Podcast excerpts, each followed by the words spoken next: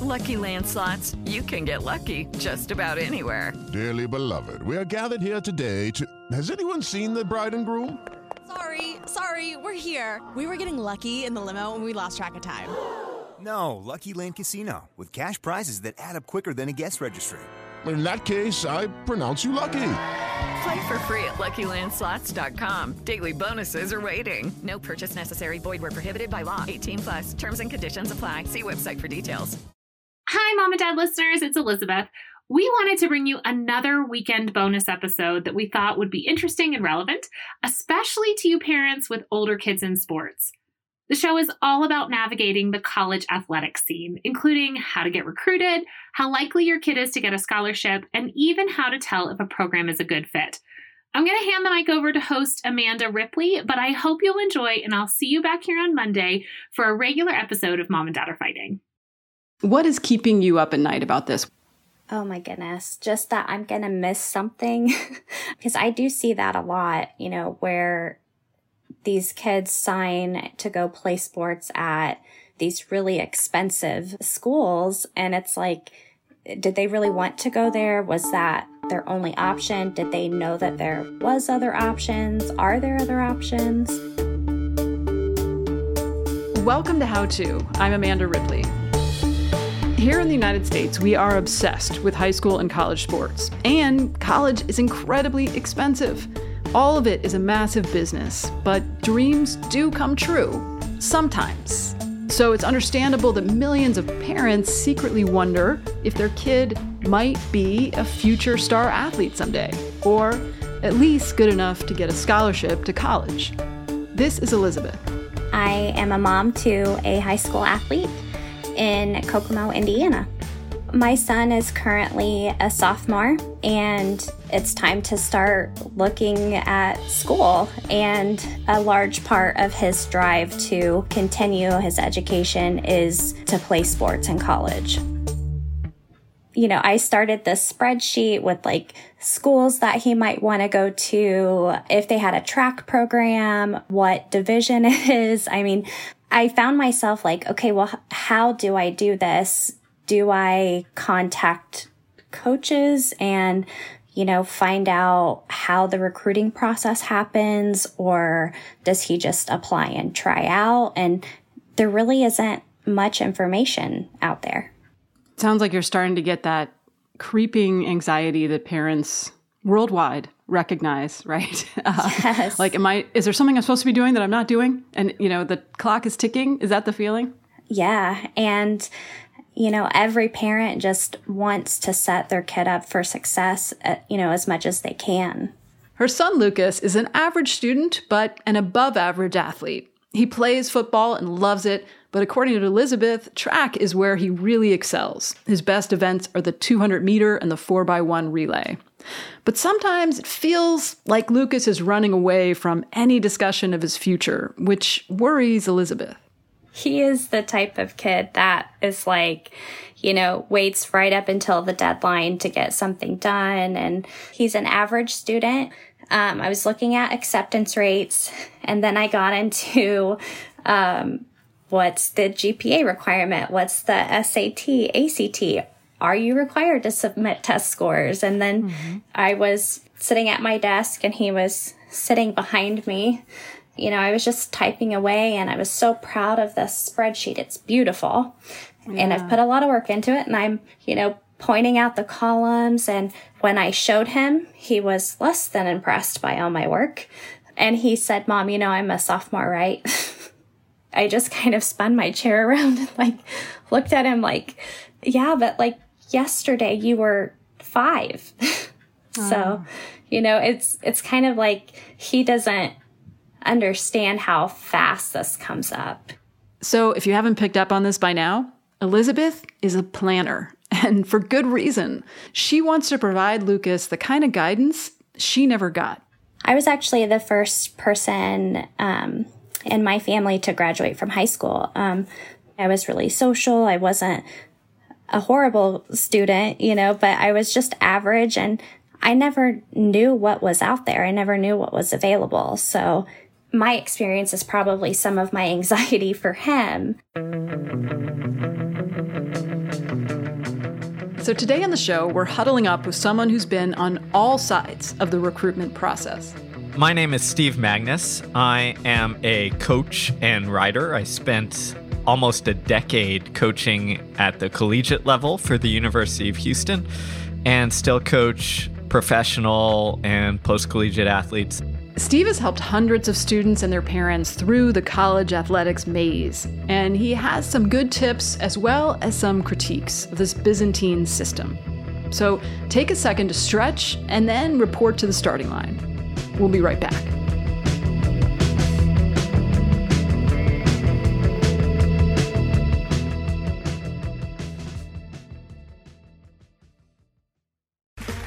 Okay, round two. Name something that's not boring. A laundry? Ooh, a book club. Computer solitaire, huh? Ah, oh, sorry, we were looking for Chumba Casino. That's right. Chumba Casino dot com has over one hundred casino-style games. Join today and play for free for your chance to redeem some serious prizes. Chumba Casino dot com. No purchase necessary. Void where prohibited by law. eighteen plus. Terms and conditions apply. See website for details. Steve started out a lot like Lucas. He loved all kinds of sports, but track is where he really shined. I was actually a fervent soccer and baseball fan until I had to do the P E physical fitness mile and ran too fast. And the coaches were like, what are you doing trying to play these other sports? Uh-huh. You need to run track. And so he did, and it went incredibly well at first. He got the attention of a lot of college track recruiters. In high school, I ran a mile in four minutes and one second, which what? Wow. That year, yeah, that was the fastest time in the country that year. So I got catapulted from trying to contact college coaches and figuring this thing out to being inundated with, you know, calls and recruiting from all over the country. At the time, my world was all all athletics. It was all running. That's all I cared about. Similar to your son, when you're when you're really good in high school, you set expectations, right? You're like, oh, I'm going to be able to achieve this. I had dreams of, you know, winning N C double A championships and qualifying for Olympic Games. So I got a scholarship to Rice University and went there for two years and did not meet my expectations in terms of my performance. I really kind of plateaued and stagnated, and running meant a lot to me. So like that kind of put my world in for a tailspin for a while. So this feels like a cautionary tale. I mean, you know, your identity is yoked to this thing that has a huge amount of social capital and, you know, not to mention actual capital capital attached to it in our in our culture, right? And then all of a sudden it's like you have to reinvent your whole sense of self. You're spot on. The identity piece is so important. And at that young age, you're you're not really prepared for what happens if I fail at this thing. Like, what happens if I have to pivot? So it mm-hmm. can really, you know, cause you to, um, you know, spiral for a bit. Yeah. I took a year off. I transferred schools, graduated from the University of Houston, got back into running and, and competing and all that good stuff. You went back to school. You ended up getting not just an undergraduate degree, but a graduate degree. Uh, you're an expert on performance. You've written books. You coached track at the University of Houston. I wonder if you could go back in time. What would you tell your younger self when you were in high school about the college process? So if I was to go back, I think the biggest thing that I, I'd tell myself is like, running is great. You're really good at it. Enjoy the ride. But it's not only who you are. You're also going to find other things that fulfill your, you know, your passions and your needs and all that stuff. It's not that running isn't the be all end all. You're going to be okay. It's a hard thing to hear when you're that age. Elizabeth, what are you thinking hearing this? I think that's kind of, you know, my worst fear for him, you know, and sorry, maybe getting a little bit emotional, but I want him to, you know, I want it to be more about the whole experience instead of just running or playing football or, you know, whatever he does. I don't want him to have that hurt of if he doesn't succeed one way or the other. Yeah, It, it's it's a very tricky balance. Yeah, and and, and, and my maybe heart go- impossible. Yeah, my heart goes out to all the parents who have to navigate this, because that anxiety around, you know, your child going to college and are they going to miss out? Are they not doing the things that they're supposed to be doing? Is incredibly normal. It's something that, as a coach, I dealt with every single week, talking to people about it, often parents. So what you're experiencing is every single is week. Normal. Wow. Yeah. So yeah, parents, you know, a lot of times it's the same situation. The the child, the kid is laid back. Yeah. They're just like, oh, it'll work out. You know, right. I'll figure this out. And the parent is like, no, you you you need to get on this. Um, and the reality is, the answer is probably some happy medium in the middle. Uh huh. Right. Right. The best parenting advice I ever got was a parent of a kid at my son's school, and her child was older, and she said, um, "The more you care, the less they have to." Yeah, I love that. That's good. Yeah. I don't always follow that advice, but it's true. Here's our first rule. Steve often tells parents to chill out. Not all the way, but just a little. Otherwise, despite the best of intentions, parental anxiety can crush the thing that matters most. I'm a science nerd, so I conducted some research on my own athletes for years. And the number one predictor for whether they not only improved in college, in track and field, but also if they stuck around in the sport and ultimately got their degree, hmm. was their level of intrinsic motivation. Hmm. So did they find joy in the activity itself? Not because it gave them like notoriety and they won some awards or whatever have you, but like, this is fun to do. Not all the time, but like cultivating that enjoyment so that it becomes a positive and not something that becomes this burden of like, oh, I have to do this. I'm good at this, so this is my only path. This is my only sense of self or identity. And and and that right there is the key. Hmm. Interesting. And there's been research, right, on intrinsic motivation and how to cultivate it. Yeah, there's a lot of a lot of work around this area, and I, I think the basics are the best. Does the activity fulfill your need for competency, which is, can I feel like I'm making progress at something?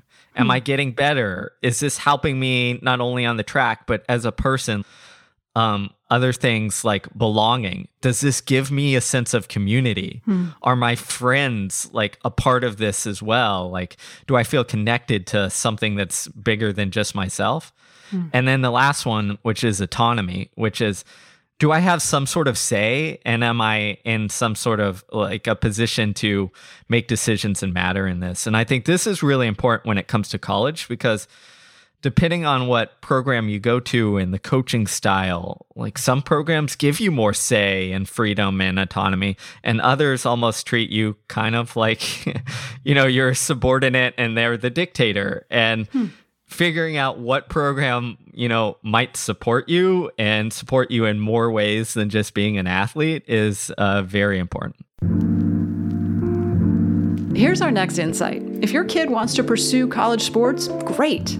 But make sure they're doing it because they really find fulfillment and community in it, not just because they like getting trophies. Elizabeth, knowing your son, do you think he would do better with a sense of autonomy?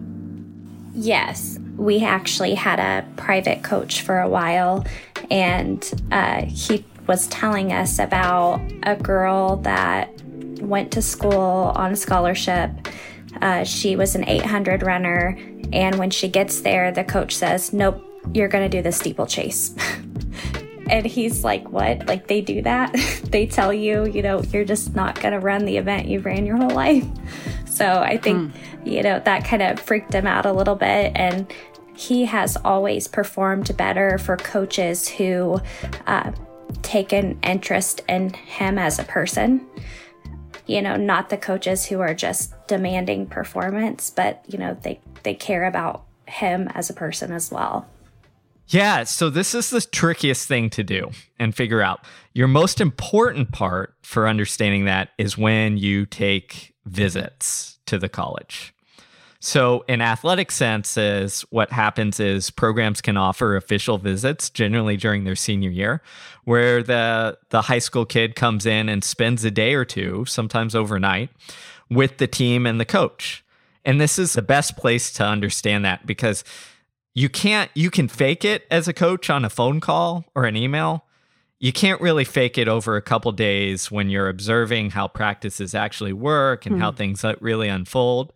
And the other part is the kids, eighteen to twenty-two year olds, they're not going to fake it. Yeah. So whenever your child goes on a visit to check out a program, yes, pay attention to what the coach is saying, but more so pay attention to how the team is interacting. That's great advice. This reminds me, you know, I, when I covered education for a long time, the, the best advice, you know, friends would always ask me, like, what should I look for when I visit a school for my kid? And and the best advice was always watch the kids. Don't, you know, yeah, you can look at the teacher, you can talk to the principal, that's all important, but people do that kind of naturally. The best advice is to watch kids, and you get a real sense of the culture in that classroom and school and, yeah, how they interact with the teacher and the principal.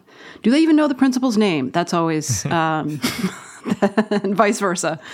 A hundred percent. And a, another way you can do this without taking a visit too is if, especially if you're looking at local colleges, is go to a college track meet and just sit in the stands and watch the team and how they interact when mm. people are competing. Are they cheering for each other? Watch the coach and see what he does after the races. Does he come up to the athletes and give them a high five or a pat on the back? Or does he... you know, ignore them or, you know, yell and scream at them. Like, you'll mm. see all these things, especially in the heat of the moment during competition. So sometimes the best thing you can do is go to a track meet and just observe. Oh my gosh, that's a great idea. Yeah. There's no hiding. Exactly. The beauty of that advice is that college competitions are usually open to the public, so it's a pretty easy way to start gathering intel, and it's fun. So we're going to take a break, and when we come back, we're going to talk about the biggest question on most parents' minds, scholarship money. Don't go anywhere.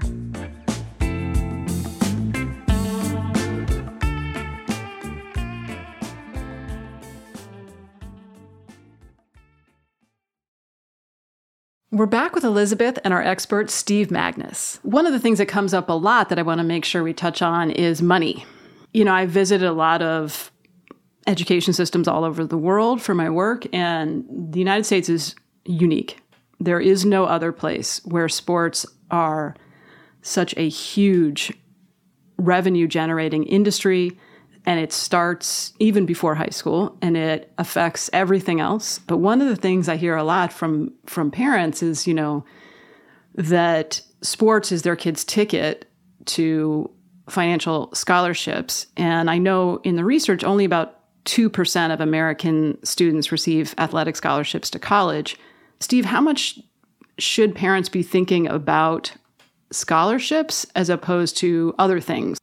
Yeah, you know, I don't want to be a Debbie Downer, but scholarships are very hard to get. There's limits on how much scholarship each school can give out. So, for example, in men's track in Division One, you have a total of twelve point six scholarships to divvy out. You can divide that however you want, but if you consider that a, a track team generally has, I don't know, forty, forty-five people on it, you start thinking forty, forty-five with twelve point six, you do the math, and you, you start to understand that even those who make it on the team aren't all getting full rides. The good thing, though, is that there are multiple levels. So Division One, Division Two, N A I A all offer scholarships. And there are a lot of different schools. So that helps your chances a little bit. And what I always suggest to athletes and parents is be targeted. If scholarships matter to you, if you need that, then find the college or the team that is at about the appropriate level for whatever your son or daughter is competing at, and like target those schools because you'll have a higher chance of getting scholarships. Elizabeth, have you checked your son's running times to set your expectations? So I, I did. I learned that he does have D one potential.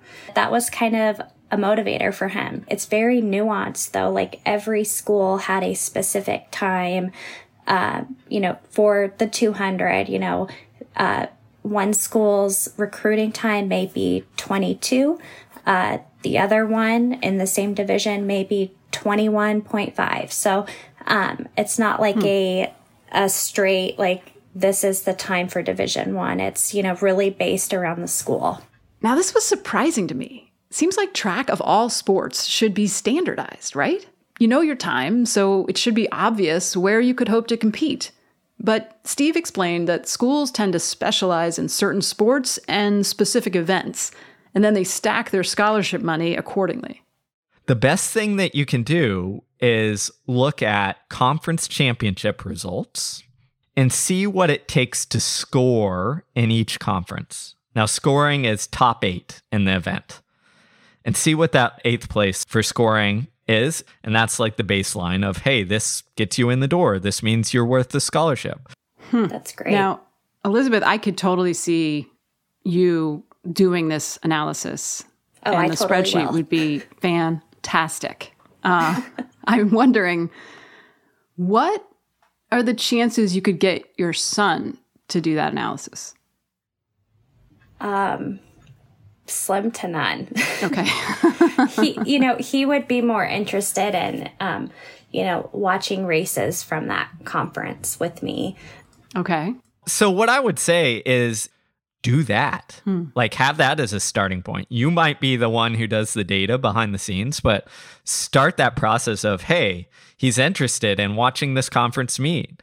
And then it can kind of go, hey, do you think you have the possibility of running at some of these schools? Like, how do your times compare? So as a parent, I say, like, look for opportunities to take the baggage off of you.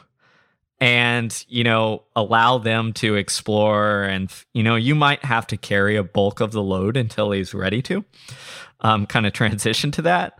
But, like, you've got to very slowly just keep feeding that motivation of, like, hey, this is interesting. Let's check this out. Let's do this together.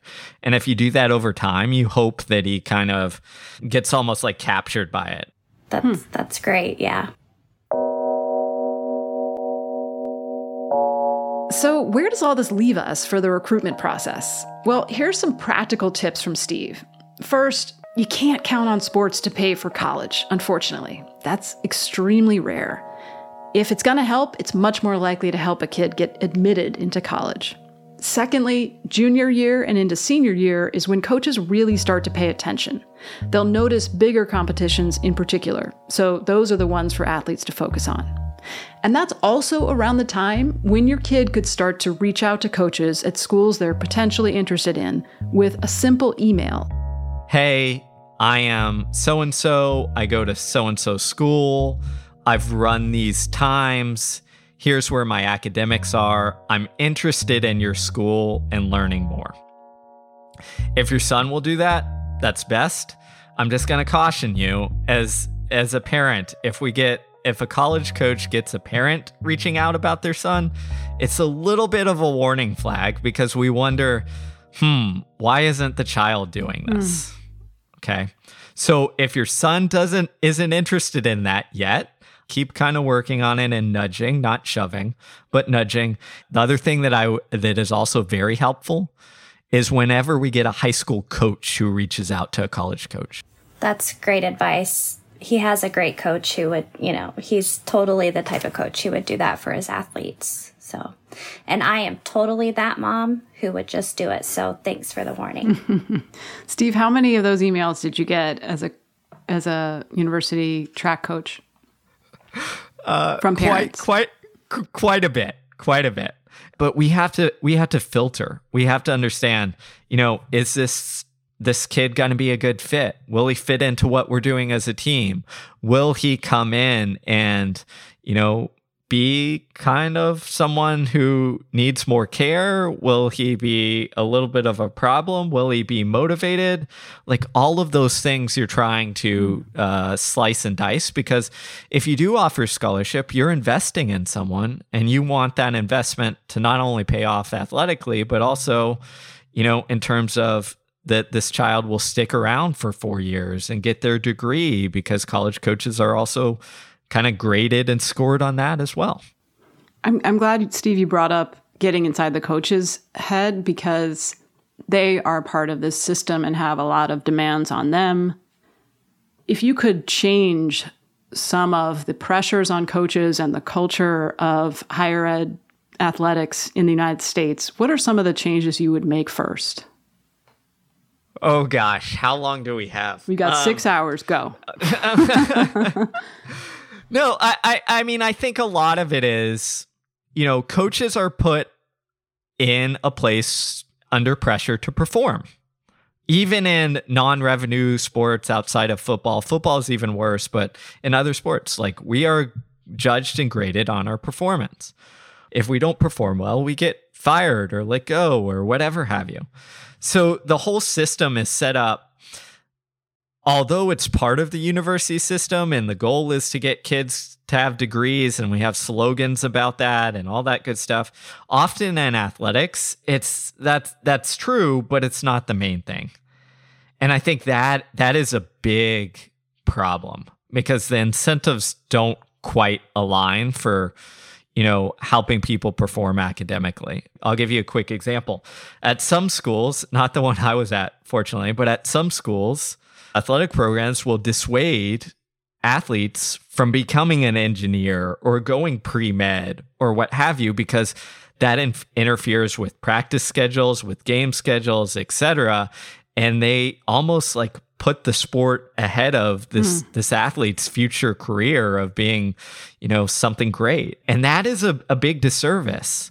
And so how would you assess a coach on that? Like it would be what percentage of your athletes graduate on time, things like that?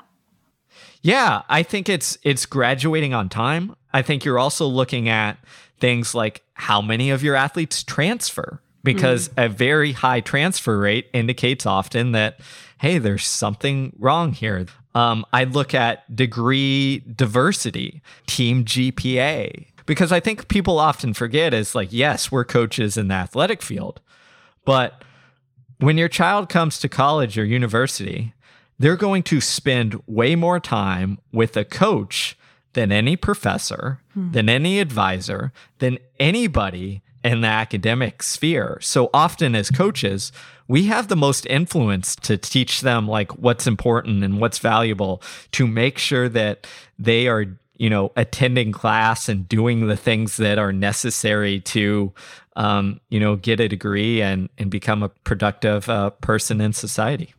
I love that you um, acknowledge that coaches have so much influence over your child, you know, when you send them off and you want them to be making the best choices, and you just have to have a lot of faith that, you know, you've done your job and you're kind of essentially handing them off.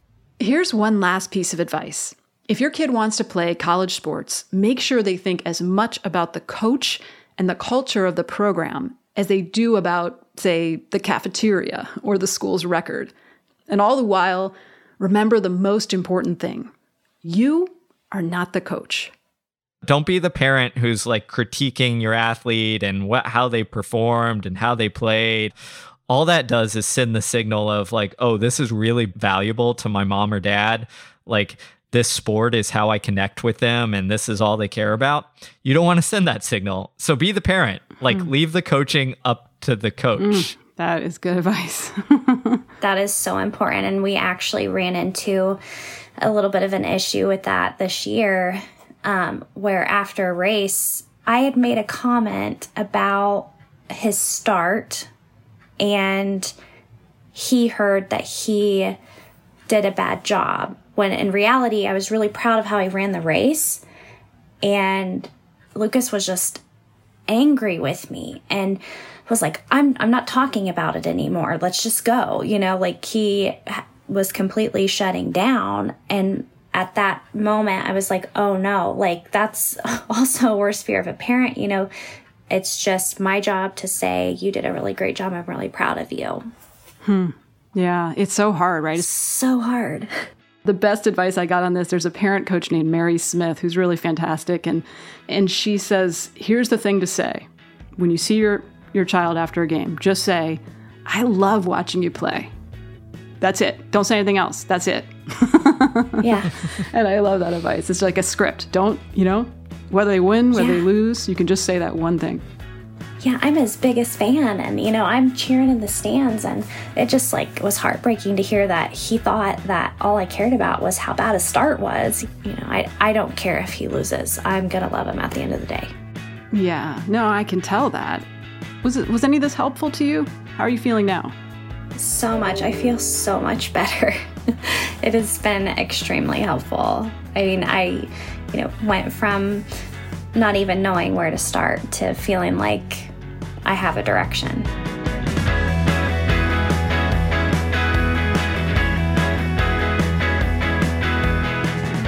Good luck to you and your son, Elizabeth. Keep us posted on how the college process is going. And a big thank you to Steve Magnus. Steve actually has a new book out later this month called Do Hard Things. We asked him what it's about, and he gave us a little sneak peek.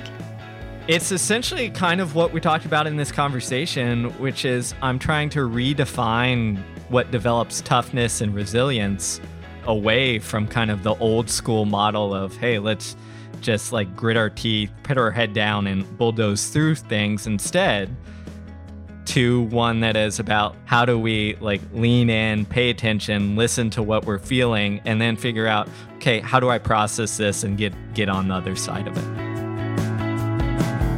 How about you? Do you have a hurdle that needs jumping? Send us a note at howto at slate dot com or leave us a voicemail, six four six, four nine five, four zero zero one. And we might have you on the show. How To's executive producer is Derek John. Rosemary Belson produces the show with help from Katie Shepard. Our theme music is by Hannes Brown, remixed by Merritt Jacob, our technical director. Charles Duhigg created the show. I'm Amanda Ripley. Thanks for listening.